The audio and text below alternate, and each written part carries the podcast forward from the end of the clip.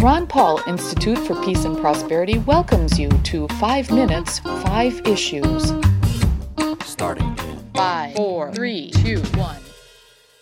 Hello, I am Adam Dick, a Ron Paul Institute Senior Fellow. Let's start. Issue 1. At a Thursday press conference, United States Attorney General Jeff Sessions confirmed it is a priority to arrest Julian Assange of WikiLeaks. What does the U.S. have planned for Assange? John Kiriakou, who was imprisoned after he discussed torture by the U.S. Central Intelligence Agency, suggested in a Ron Paul Liberty Report interview on Tuesday that the U.S. would like to bring an Espionage Act case against Assange in the U.S. District Court for the Eastern District of Virginia, where Kiriakou was prosecuted and where charges were filed against Edward Snowden. Kiriakou explains. The Eastern District of Virginia in Alexandria, Virginia, is known as the Espionage Court, and it's called that because no national security defendant has ever won a case there. The judges are hanging judges. The government knows that not only will it win, but if a defendant elects to go to trial, the jury will likely be made up of people from the district, from the CIA, the FBI, the Pentagon, the intelligence contractors, the Department of Homeland Security. So, if you're charged with a national security crime in the Eastern District of Virginia, you don't have a prayer. Issue 2. Senator Lindsey Graham makes regular appearances in the Neocon Watch section of the Ron Paul Institute website due to his frequent expressions of strong support for escalating U.S. intervention abroad. Graham was also a never Trumper after ending his own 2016 presidential campaign. Seeing the Trump administration in action, though, has turned Graham into a Trump fan. Interviewed this week on Fox News, Graham said, I am like the happiest dude in America right now. We've got a president and a national security team that I've been dreaming of for eight years. Issue 3. Why did the U.S. Agency for International Development transfer nearly $5 million to George Soros' Open Society Foundation Macedonia during the Obama administration? Maybe the purpose was to effect a change in government in the European nation, something with which USAID has familiarity.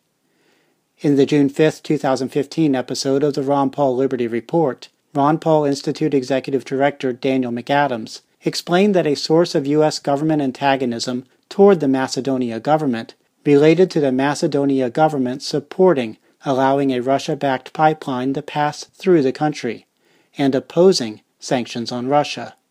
Maybe more information will come to light because Judicial Watch filed this week a Freedom of Information Act lawsuit against the U.S. Department of State and USAID, seeking records and communications relating to Open Society Foundation Macedonia funding and political activities. Issue 4. On Wednesday, U.S. Secretary of State Rex Tillerson criticized Iran for its relationship with Syria, stating, Iran continues to support the brutal Assad regime in Syria, prolonging a conflict that has killed approximately half a million Syrians and displaced millions more. Tillerson's comments bring to mind U.S. President Abraham Lincoln. Bashar Assad faces opposition that seeks to overthrow his government. In Lincoln's case, some states chose to secede from his government. Instead of just exercising power in what remained of the U.S., Lincoln chose war. Estimates are that more than half a million people died in that war. Issue 5. In November of 2013, I wrote at the Ron Paul Institute website about how Federal Bureau of Investigation documents had been released a week earlier, revealing the FBI had investigated the website antiwar.com and its founding editors Eric Garris and Justin Raimondo for at least six years beginning in 2002. I related that the American Civil Liberties Union, representing antiwar.com, was suing the FBI in response. Here is an update on the case. Helen Christophi reported Monday at Courthouse News Service that as a result of the ongoing lawsuit, the FBI has agreed to turn over the records it created in its investigation, as well as to pay $299,000 for attorney fees. Julia Mass of the ACLU is quoted in the article saying the FBI documents reveal a very troubling focus on our client's political speech. That's a wrap. Transcripts of 5 Minutes 5 Issues episodes, including links to related information, are at the Ron Paul Institute blog.